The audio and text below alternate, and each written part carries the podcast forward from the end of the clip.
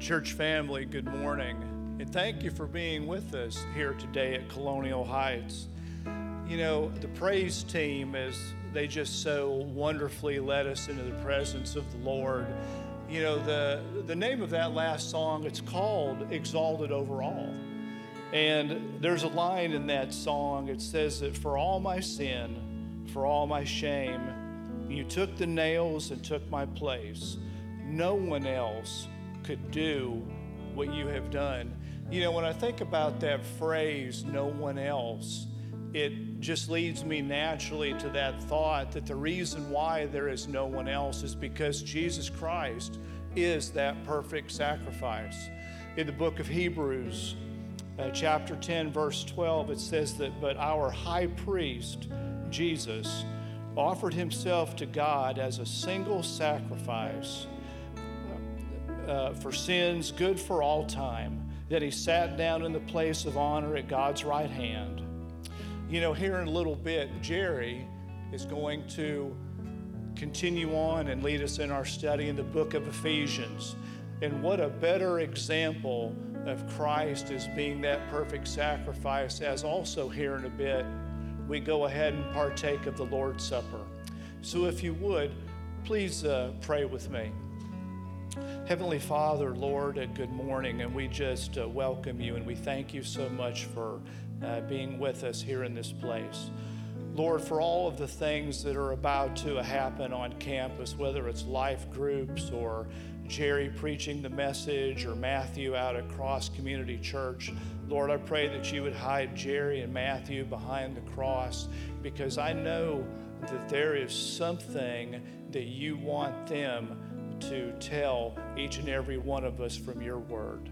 But Lord, we just love you so much. We thank you so much for that perfect sacrifice, the gift of Jesus Christ. And we ask these things in the name of Jesus. Amen.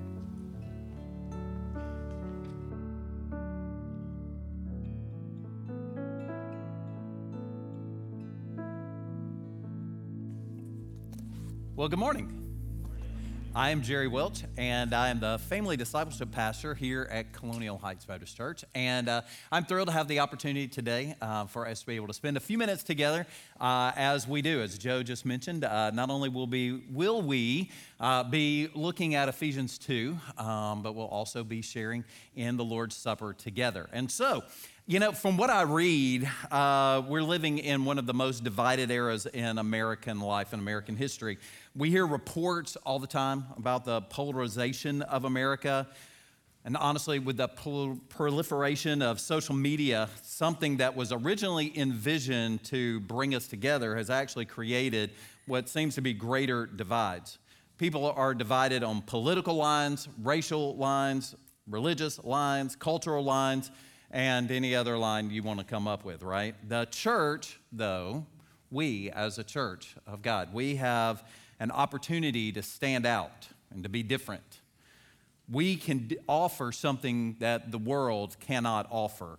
And so today we're going to look at the issue of unity in the church and how that is a part of our witness to the world. Uh, we are going to participate in the Lord's Supper at the end of this message. And so, as I was preparing today, I looked not only to our passage in Ephesians, uh, but I also looked back at the Last Supper, what we now refer to as the Last Supper. When, um, so, when, when Jesus was celebrating together this time with his disciples. So, before we get into our study of Ephesians, I want us to look really quick at what Jesus prayed for his disciples on the night of his arrest. Following this Last Supper, when he celebrated the Passover with his closest disciples, it was the 12 that he brought together, and he sought to prepare them for what was coming next his death, burial, resurrection, and even his ascension, they were soon going to be without his physical presence with them, and he prayed for them that they might be ready. So if you've already turned to Ephesians chapter 2, hold that spot and flip over just a few pages back to John chapter 17.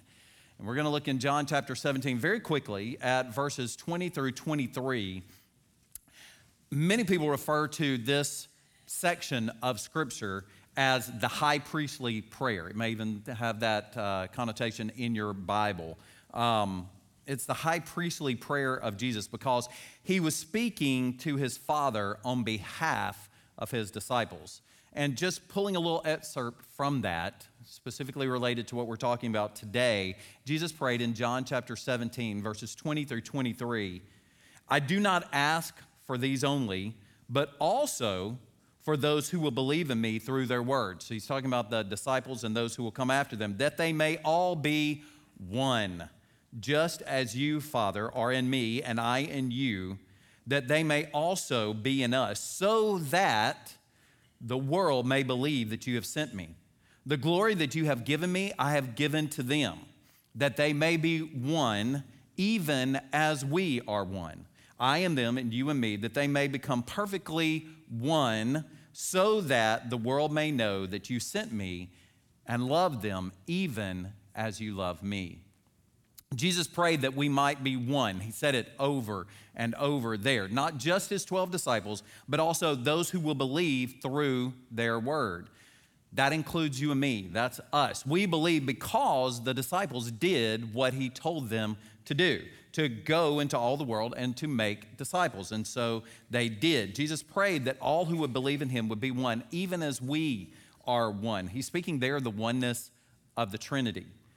He wants us to be uh, as close as the members of the Trinity are to one another.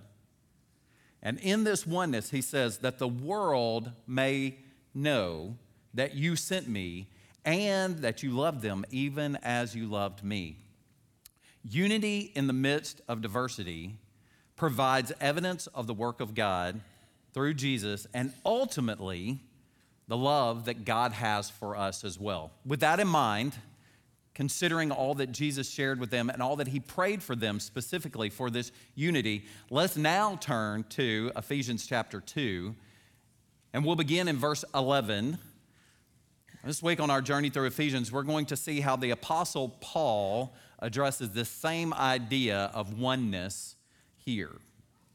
So, in Ephesians chapter 2, verse 11, he says, Therefore, remember that at one time you Gentiles uh, in the flesh, called the uncircumcision by what is called the circumcision, which is made in the flesh by hands, remember that you were at that time separated from Christ, alienated from the commonwealth of Israel, and strangers to the covenants of promise, having no hope and without God in the world. But now, in Christ Jesus, you who were far off have been brought near by the blood of Christ, for he himself is our peace who has made us both one and has broken down in his flesh the dividing wall of hostility by abolishing the law of commandments expressed in ordinances that he might create in himself one new man in place of the two, and so making peace. And might reconcile us both to God in one body through the cross, thereby killing the hostility. And he came and he preached peace to you who were far off and peace to those who were near. For through him we both have access in one spirit to the Father. So then, you are no longer strangers and aliens, but your fellow citizens with the saints and members of the household of God. Built on the foundation of the apostles and prophets, Christ Jesus himself being the cornerstone, in whom the whole structure, being joined together, grows into a holy temple in the Lord. In him, you also are being built together into a dwelling place for God by the Spirit. So, Paul began this section by connecting first and foremost to the first half of the chapter. He starts with the words, therefore, remember. Paul is writing to a Gentile audience here, specifically to those who are believers in and around Ephesus.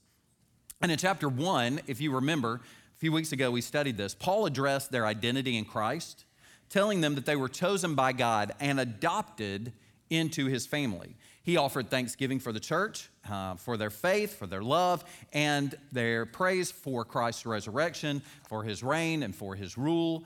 Then, in the first half of chapter 2, as we looked at last week, Paul reminded these Gentile Christians that they and we, as Christians today, had been dead in our sin, but we were given new life in Christ and eternal life with God in heaven.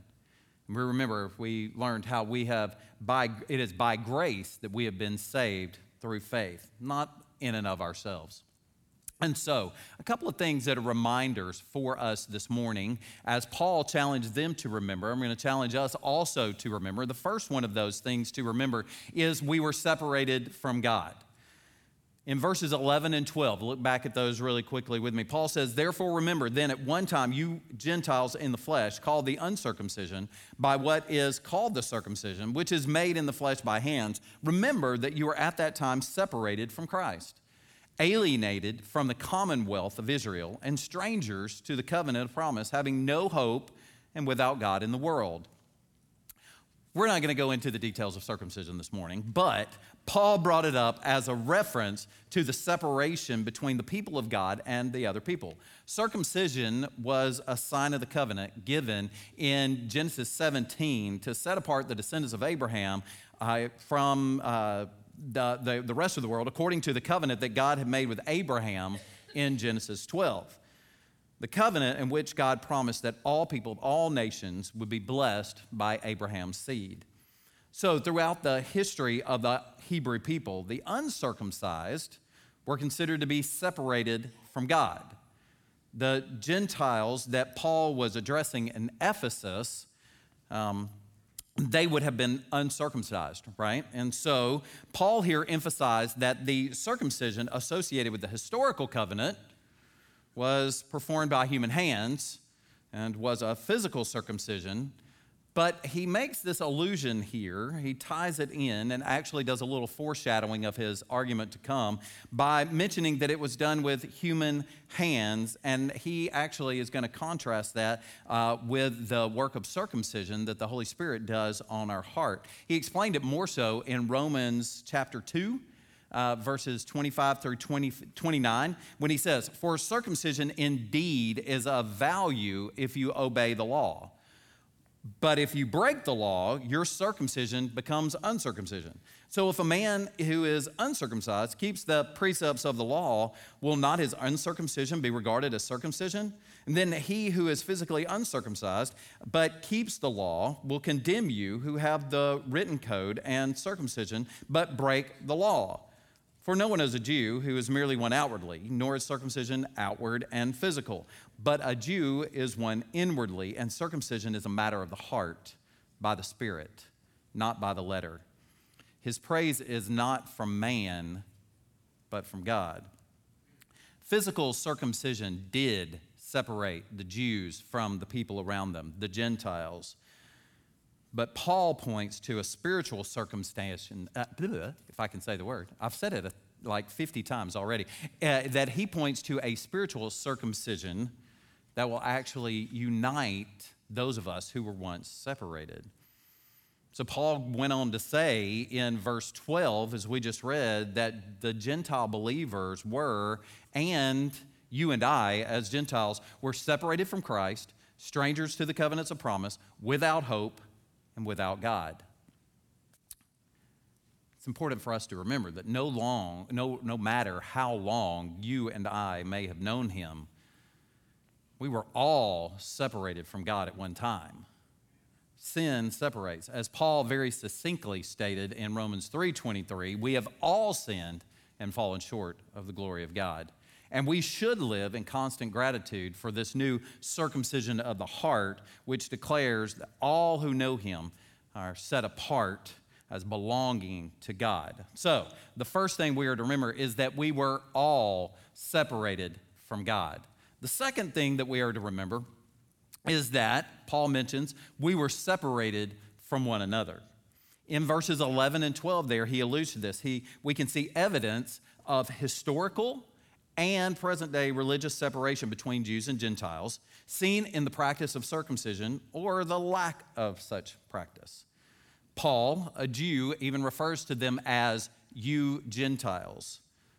Similarly, in verse 12, we see co- the covenants of promise mentioned there. Paul alludes to a cultural separation that occurred between the Jews because they celebrated uh, the certain rituals and rites and festivals and holy days that would have been strange to the Gentiles. we can also see evidence of racial and ethnic separation. Again, in verse 12, Paul says they were alienated from the commonwealth of Israel.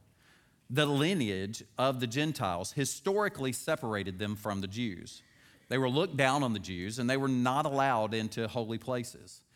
Later, in verse 15, and even more so throughout the book of Ephesians, we'll read how Paul addressed the lack of peace that had been so prevalent between the Jews and the Gentiles, brought about because of their religious and cultural and racial and ethnic separation. That brings us to verse 13, where Paul signals a change. He reminded them of the bad news that we were separated from God and we were separated from one another. And then he says in verse 13, But now, in Christ Jesus, you who were once far off have been brought near by the blood of Christ. This but now is a parallel to an earlier reference in chapter 2. You look over there really quick, verse 4, where Paul contrasted them being dead in their sin and deserving of death and hell. And then he says, But God intervened in his great mercy to provide salvation, to provide life to those who were dead. And so Paul again uses that term, but now, to contrast that we were once separated from God, we were once separated from one another. And then the good news is we have been made one in Christ. Only by the blood of Christ can we, both Jews and Gentiles, be reconciled to God and to each other, like he says here, in Christ Jesus. The cross is central to our message to the world. It must remain central in all that we preach and all that we share. As Paul stated, he put it this way in 1 Corinthians 2 2. He said, For I decided to know nothing among you except Jesus Christ and Him crucified. And then again, he said it to them again in the same letter in chapter 15 of 1 Corinthians. He said, For I delivered to you as of first importance what I also received that Christ died for our sins in accordance with the scriptures that he was buried and he was raised on the third day in accordance with the scriptures, and that he appeared to Cephas and then to the 12. Paul said that the gospel, the salvific work of the Messiah, is of first importance in our lives and in our ministry. Through the cross, Jesus brought near those who were far off. Paul used the illustration of distance here to contrast the Jews who were near to God with the Gentiles who were far away from God.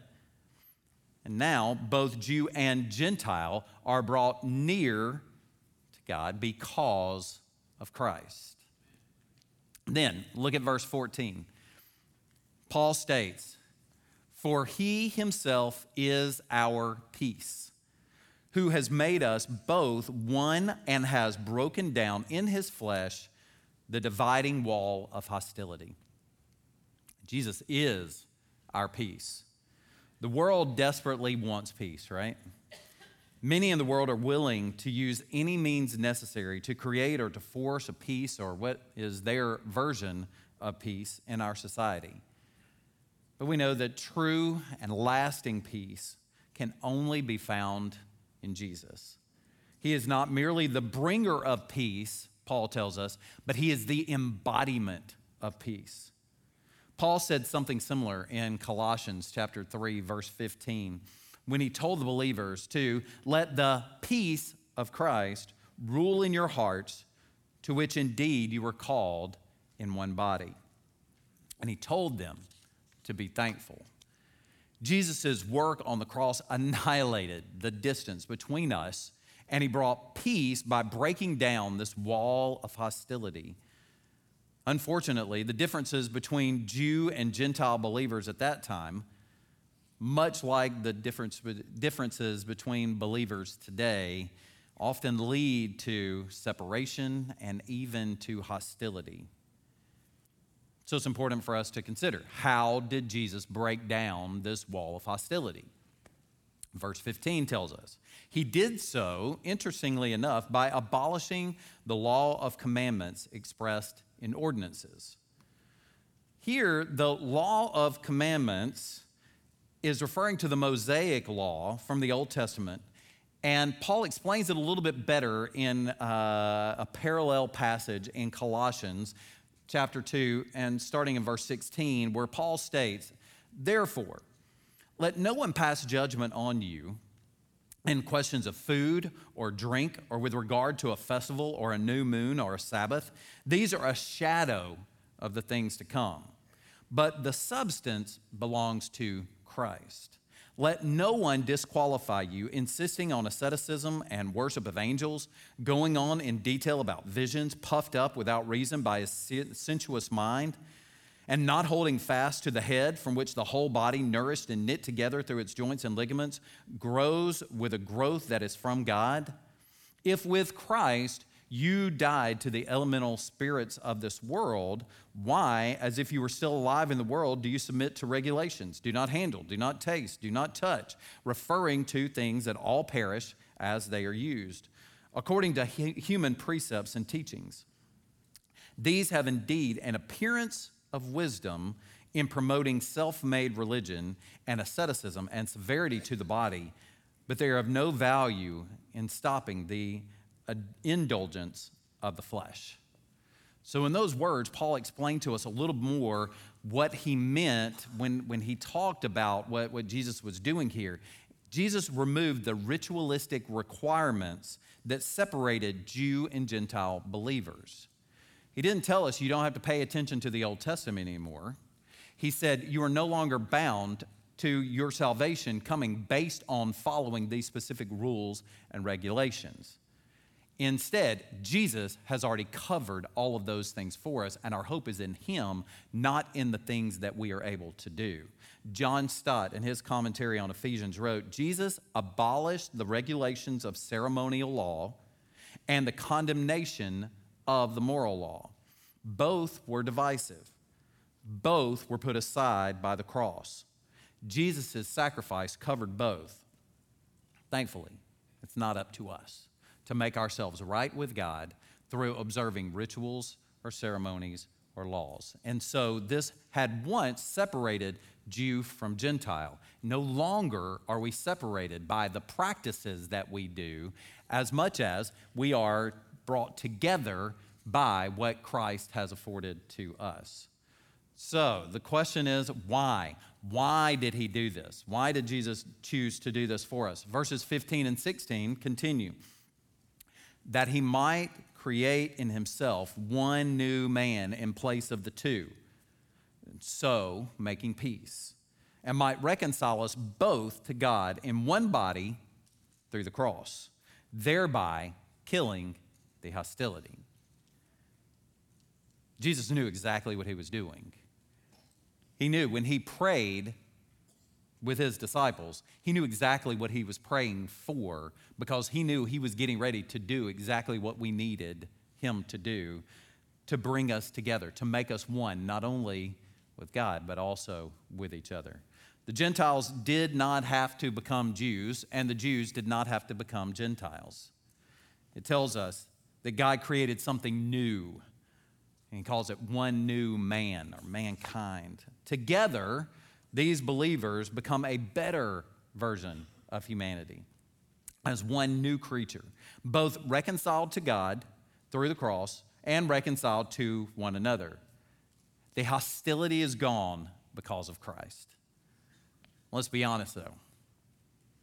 We tend to like to build fences and walls between us and people that are not like us, even in the church if we're not careful. But racism is never justifiable. Neither is classism or ageism or any of the otherisms that may separate us that we construct based on politics or differences of opinion or whatever it may be. Just as Jesus said in John 13, uh, verses 35, 34 and 35, some of my favorite uh, words from Jesus. He said, A new commandment I give you, that you love one another just as I have loved you. you are to love one another. By this, all people will know that you are my disciples, if you have love for one another. I think it's interesting that Jesus, as he is nearing the end of his time here on earth, he reminds the disciples, he tells them, the people that are watching will know of his love. They will know by the way that we love one another. John Stott also put it this way God turned away his own wrath, and we, seeing his great love, can turn away ours also. At least that should be our goal, right? If God can forgive sinners, shouldn't we? Even if we have differences among us, Christians should be quick to forgive one another because of the forgiveness of Christ. We'll see in Ephesians chapter 4 a little bit later, and honestly, throughout the book of Ephesians, we will see how Paul encouraged these believers to, in verse 432, he said, Be kind to one another, tenderhearted, forgiving one another as God in Christ forgave you. He is teaching this church, which is diverse. It's a first century church. They're learning how to do this. And all of a sudden, they have a church of believers that are different. They're coming from different backgrounds, different walks of life, and uh, some are Jews, some are Gentiles. And he is speaking to them, telling them how they can live in unity. Look at verses 17 and 18. Paul tells us how this peace is made possible. He says, And he, meaning Jesus, came and preached peace to you who were far off, and peace to those of you who were near. For through him we both have access to the Spirit, in one Spirit, to the Father. So, Jesus is the one who provides us with access to the Father in the Spirit. Notice the Trinitarian language there. Through him, meaning Jesus, we have access we both have access, Jews and Gentiles, despite our different. We both have access in one spirit to the Father. All three parts of the Trinity are involved in making this peace possible in us. We simply cannot try to do this on our own. We need Him. Jesus died for our reconciliation to God and to other believers who make up the church. So, then in the remaining part, of chapter 2, Paul gives us even more good news, beginning in verse 19. Paul said, So then, you are no longer strangers and aliens, but you are fellow citizens with the saints and members of the household of God, built on the foundation of the apostles and the prophets. Christ Jesus himself being the cornerstone, in whom the whole structure being joined together grows into a holy temple in the Lord. In him, you also are being built together into a dwelling place for God by the Spirit. So, three final points about unity. Number one, Paul says that together, and that's important, we are fellow citizens with the saints. In other words, he's implying here we are citizens of the kingdom of God. We have a place in God's kingdom. We're not second class citizens or aliens, we are full citizens. As such, we have, although uh, we've been granted all the rights uh, and privileges and responsibilities of citizenship. At Colonial Heights, we like to say we belong. It's important to belong. And this is what he is emphasizing here that we together are members of the kingdom of God. Paul also goes on to say that together we are members of the household of God. So, in his analogy, he's saying not only are we members, are, are we like citizens of the same kingdom, we're also members of the household of God. Like, like we're even closer than that, um, in that we're a part of God's royal household. We have a seat at the table with Him. We're a part of his family. We have the same father. We're adopted children, just as he pointed out in chapter one. We're brothers and sisters in Christ, and we should treat one another as family. And today, I think it's really important for us to notice that being a member of a local church, us being members of this local body right here, helps us to express our identity in Christ as citizens of the kingdom, but also as brothers and sisters in Christ. Being part of a church reminds us of who we are in Christ. And then, thirdly, finally, Paul says in verses 20 and 21, he says that together we are a holy temple. And look at verses 20 and 21. He says, We're built on the foundation of the apostles and prophets, Christ Jesus himself being the cornerstone, in whom the whole structure, being joined together, grows into a holy temple in the Lord. The picture here is of each one of us as believers in Christ being fit together like stones to form a new temple. God's people from all backgrounds together become the temple of God. Peter shares the same analogy in 1 Peter 2, verse 5, where he says, You yourselves, like living stones, are being built up as a spiritual house to be a holy priesthood and to offer spiritual sacrifices acceptable, acceptable to God through Jesus Christ. In this temple analogy, Paul points out in verse 20 that our foundation is the apostles and the prophets. Most scholars believe that when he says that, he is referring to the word of God as revealed through the apostles and the prophets. So we're built upon the word, that's our foundation. And he also makes it clear that our cornerstone is Jesus. He is the only one who is capable of providing the unity and the strength that is needed in this new temple. He is the only cornerstone. So he makes that clear. But let us not miss this really important factor, this really cool thing that is going on here. You remember that Paul is speaking to a Gentile audience, right? And so previously, these Gentiles were not allowed into the inner and more sacred parts of the temple. They were kept out of that.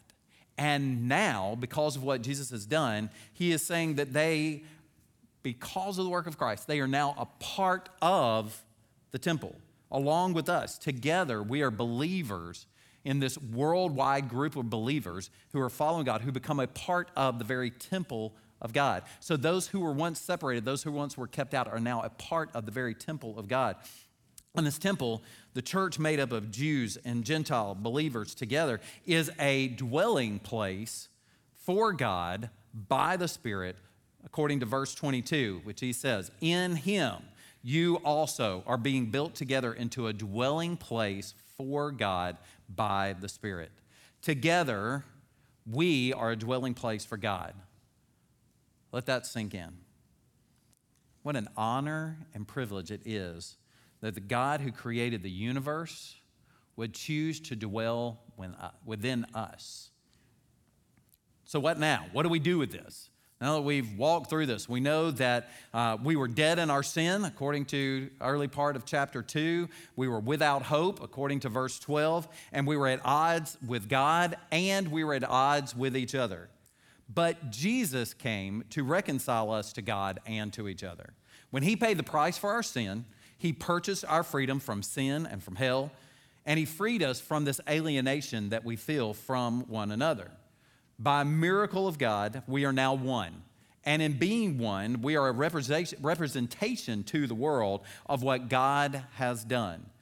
As Jesus said, they will know us by our love for one another. You know, the opposite is also true.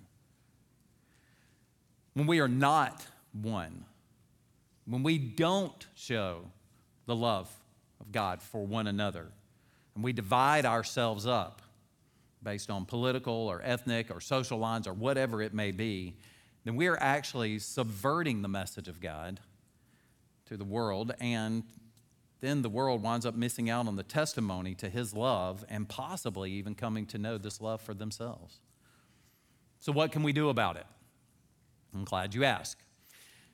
We can continue to study in Ephesians, that's one thing, and we can see how Paul continues to encourage this particular group of believers. And we can remember, as he stated, we can remember who we were before Christ. But we can also do some practical things along the lines of cultivating diversity in our relationships. especially in the church. We can love believers who are not just like us. We can do things like avoiding gossip and slander against one another. We can avoid shooting our wounded. I'll go ahead and warn you Christians will make mistakes. You and I will make mistakes, but let us be known as a redemptive community who condemn sin, but who offer the grace of God to those who have sinned. We can also hold one another accountable.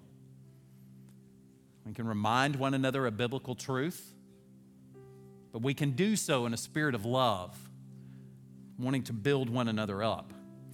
We could also build bridges to our fellow church members and believers and not build walls between us. And then I believe we should also elevate the importance of the local church. That we are God's people. And even though to some degree this may go against our Western individualism, we should value the community of God, the family of God as we come together. And we must remember that together, you and I form a picture of the gospel. As we say at Colonial Heights, membership matters it's important. So I would encourage you, if you're not a member of Colonial Heights or of a local Bible believing church, I would encourage you to do so today. To become a member of a church like Colonial Heights where we can represent the gospel together. Together, we are citizens of God's kingdom, seated at his table with his presence living in us. And we, by our oneness, witness to the world of this amazing miracle of grace. Jesus instituted the Lord's Supper as a fulfillment of the Passover meal. What had once separated Jews and Gentiles would now be a meal of unity that would bring them together. This morning, we are going to participate in the Lord's Supper together as a reminder of the blood of Christ that He shed on the cross, His body that suffered death on our behalf in our place. We do this together because in doing so, we're seeing evidence of the miracle of God's work to unite us. This is our testimony to the sufficiency of Christ's sacrifice to reconcile all of us to God and to one another. That is why the Lord's Supper is to be shared by those who are believers, those who follow Christ, those who have repented of their sin and believe that Jesus conquered sin and death and hell on our behalf and have acknowledged Jesus as Lord and Savior. So, if you're with us this morning and you have not yet repented of your sin and acknowledged Jesus as your Lord and Savior, I want to invite you to do that now. We're glad that you're here, and I hope that you have heard the gospel clearly in this scripture that we have read and as we have dived into the truth of His Word. But I want to encourage you to use the next few minutes um, to talk with God right there at your seat. Maybe consider repenting of your sins and turning to Him, the one who made a way for you to be no longer separated from God and no longer separated from your fellow man. And then later, following this service, you can talk with someone in our decision counseling room, is right over here to my left, uh, to your right, or to one of us who are on staff, or any of our many leaders around us, the deacons that you'll see in a few minutes. Grab one of us. We'll be more than happy to talk to you more about how you can follow Jesus, how you can acknowledge Him as your Lord and Savior. But if you're a believer with us this morning, I want to encourage you to take the next few minutes to examine your heart. we don't want to take the Lord's Supper lightly or with unconfessed sin in our lives. And so I want to encourage you to stop for a few minutes and pray and ask God to reveal what may be hidden sins or things that you're aware of in your life. Confess your sins before the Lord and seek forgiveness before you partake in the Lord's Supper. So now, as the deacons come, I want to invite all of us to take a moment and silently pray.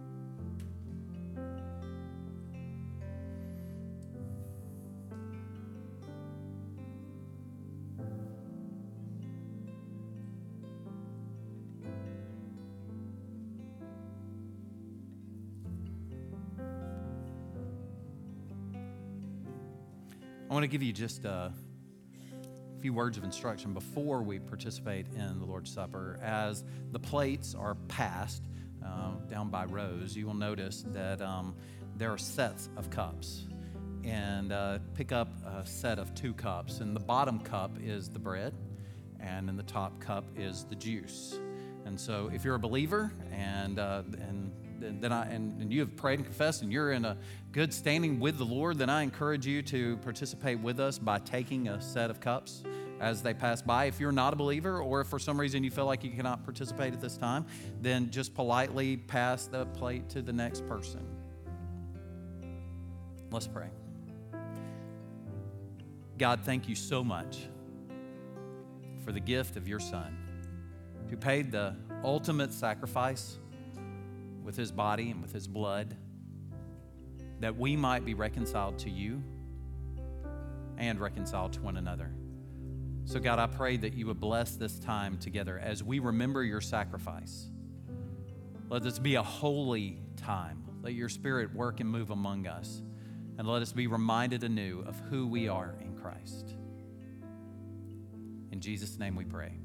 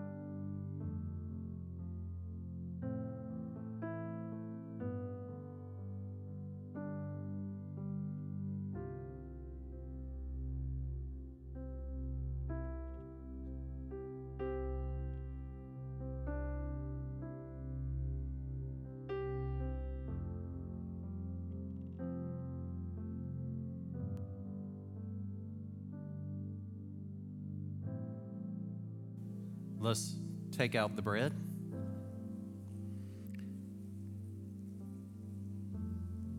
Matthew in chapter 26, verse 26, states Now, as they were eating, Jesus took the bread, and after blessing it, he broke it and he gave it to the disciples, and he said, Take and eat, for this is my body.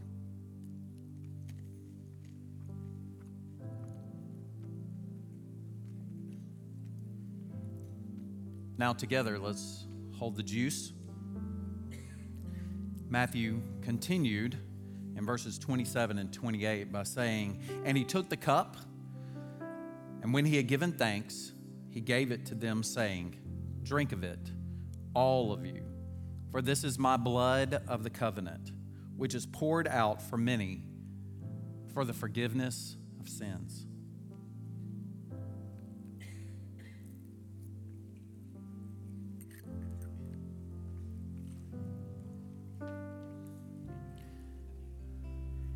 Before I close this time in prayer, I want, I want to invite all of you uh, to respond now um, to what we've heard and what we've seen today, what we've been a part of. So, first of all, let's all stand together. I want to invite all of you to respond by singing praises to God.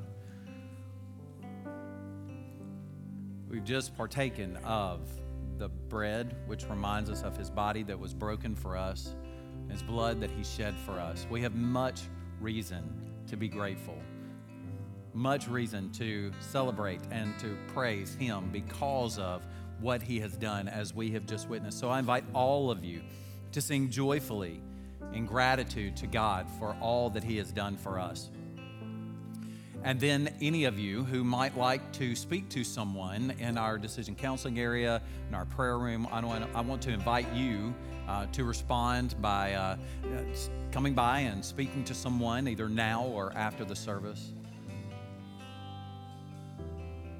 But right now, I want to pray for us before we sing.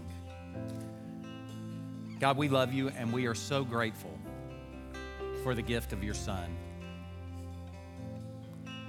Forgive us, Lord, for at times we take part in the Lord's Supper rather flippantly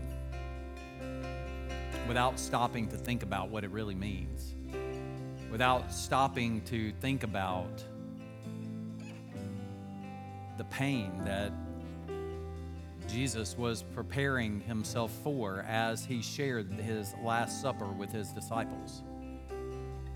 God, we can't imagine the pain that you felt seeing your son crucified on our behalf. And yet, God, we are so incredibly grateful that when you saw us separated from you and, and, and animosity to you and to our fellow man, God, that you chose to do something about it. And you very purposely sent your son, Jesus, to pay the price for our sins so that we could be reconciled to you and reconciled to one another. And so, God, as we have celebrated this time together, as we have celebrated the Lord's Supper, together and reminded ourselves of who we are in Christ. God, I pray that you would help us to live now and every day going forward in such a way that the world would know us by the love that we have for you and for the by the love that we have for one another. So, Lord, I pray that you would bless this time now as we respond to you in song, as we respond to you by praying, by dealing with issues that we need to deal with. God, we thank you for the truth of your word and for the hope that we have because of Jesus. It's in his name we pray.